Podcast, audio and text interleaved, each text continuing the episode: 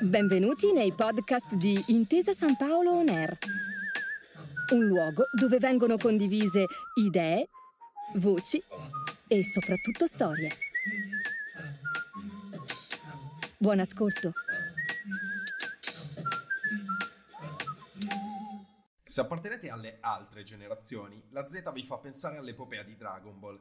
Anche la generazione Z viene spesso romanzata, comunica in modo diverso da noi che abbiamo fretta di inquadrarla e dai media con toni millenaristici.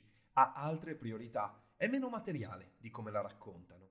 Io sono Matteo Castellucci e questa è Scenari 2023, la nuova serie podcast realizzata dall'inchiesta per Intesa San Paolo On Air, in cui approfondiremo i temi politici, sociali ed economici che ci accompagneranno nei prossimi mesi. In questo terzo episodio proviamo a capire se anche fare la rivoluzione è una parola o una foto.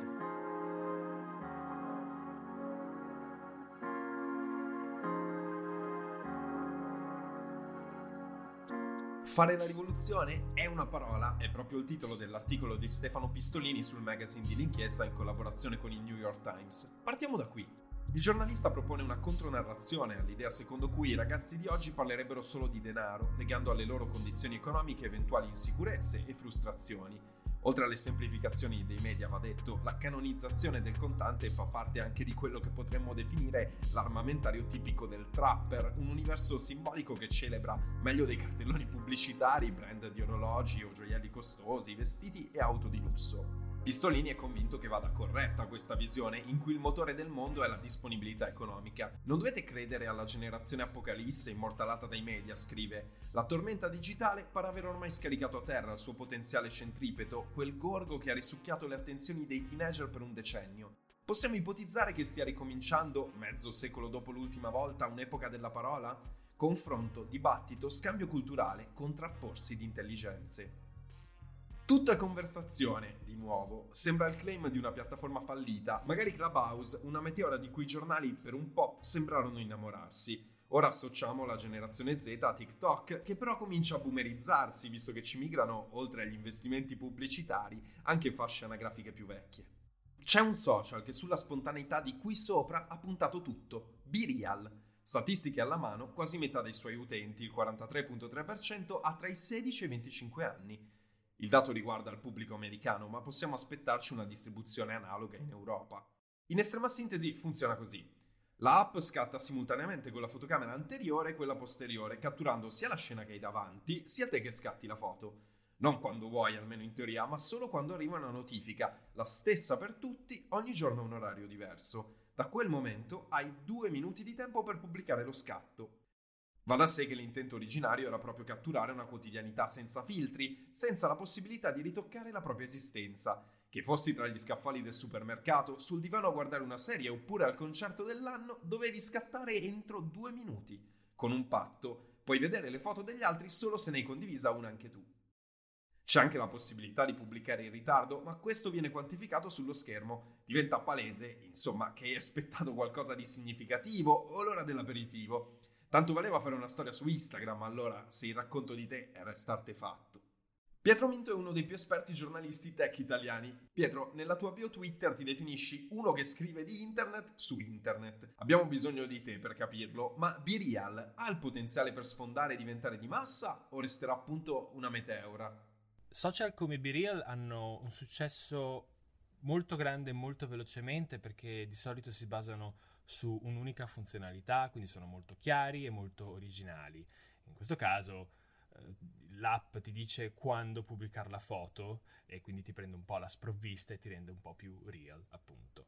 Tutto questo però rende social simili molto difficili da gestire e da sviluppare nel lungo periodo perché è difficile aggiungere nuove funzionalità senza tradirne la mission, diciamo.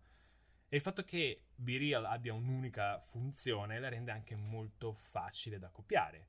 Nel senso che era successo anche a Clubhouse, che ebbe un enorme successo durante la pandemia, e che poi do- dopo la pandemia con la graduale riapertura è tramontata molto velocemente, ma nel frattempo era già stata clonata, tra virgolette, da Twitter con gli Spaces e persino da LinkedIn. Quello che sappiamo è che Meta è abbastanza abituata a fare qualcosa del genere, a clonare prodotti di successo e sta già lavorando a un prodotto simile a BeReal per Instagram. Quindi questi tipi di social un po' fenomeno del momento di solito hanno vita breve perché è difficile svilupparli nel lungo periodo.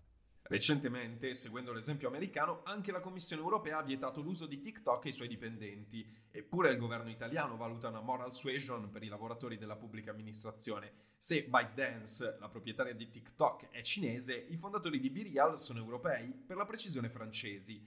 Però i suoi numeri sono ancora molto contenuti, malgrado sia un trend nella nostra bolla, si calcola abbia poco meno di 50 milioni di utenti.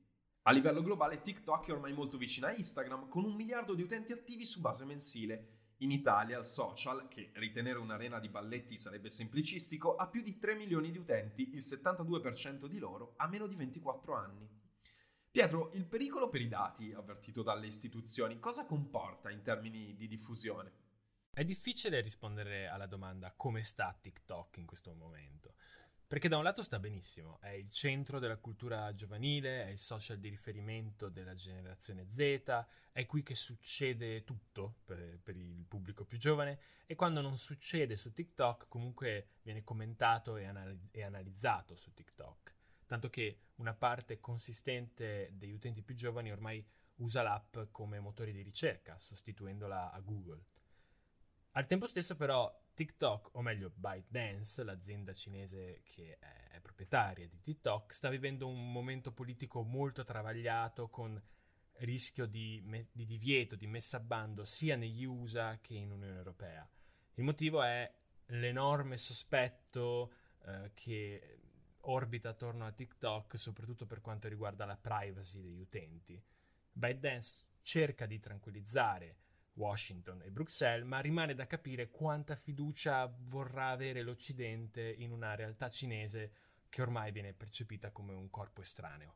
Chiarissimo Pietro, per tornare sull'articolo di Stefano Pistolini che trovate sul magazine, i ragazzi hanno capito che nella concertazione tra business e intrattenimento la merce in vendita sono loro.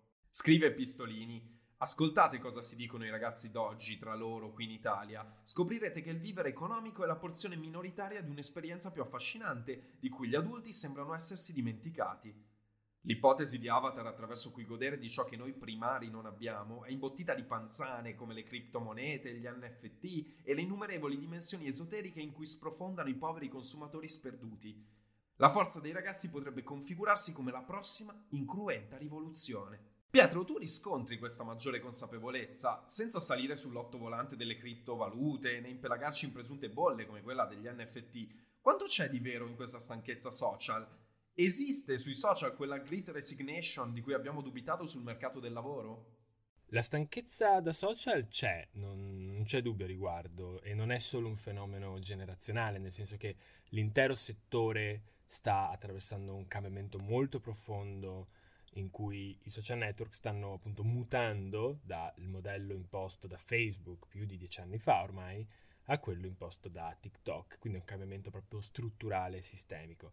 Detto questo, per i giovani che sono cresciuti in un mondo diciamo post-social, che non conoscono o non ricordano eh, com'era prima dell'avvento dei social network e del, della rivoluzione mobile in genere, ovviamente tutto questo è ancora più eh, percepibile e percepito eh, tanto che ci sono fenomeni come il day influencing, che è una sorta di visione opposta dell'influencing, cioè dell'influencer, eh, che però ti consiglia cosa non comprare, quando non comprare, come non consumare sempre e non cedere, come dire, a, alla moda del momento.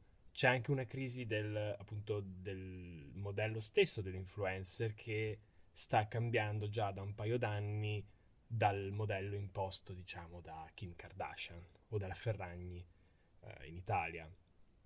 E questa, comunque, questa trasformazione dell'influencer è comunque un riflesso della trasformazione profonda e strutturale dell'intero campo social. Grazie mille a Pietro Minto. Per concludere, forse alle piattaforme social si può applicare il teorema delle giornate mondiali. Ogni giorno è la giornata mondiale di qualche cosa, ma sono poche quelle che ricordiamo di tutto il calendario. Delle filiazioni dell'industria social, molte sono chimere, le usiamo qualche settimana, poi ci stufiamo. Lassù restano i giganti, irraggiungibili, costantemente in crisi nella loro egemonia erosa. Quello che possiamo intravedere nella novità del mese ogni mese è semmai una tendenza carsica, ma di lungo periodo. Chissà se anche per Birial sarà così.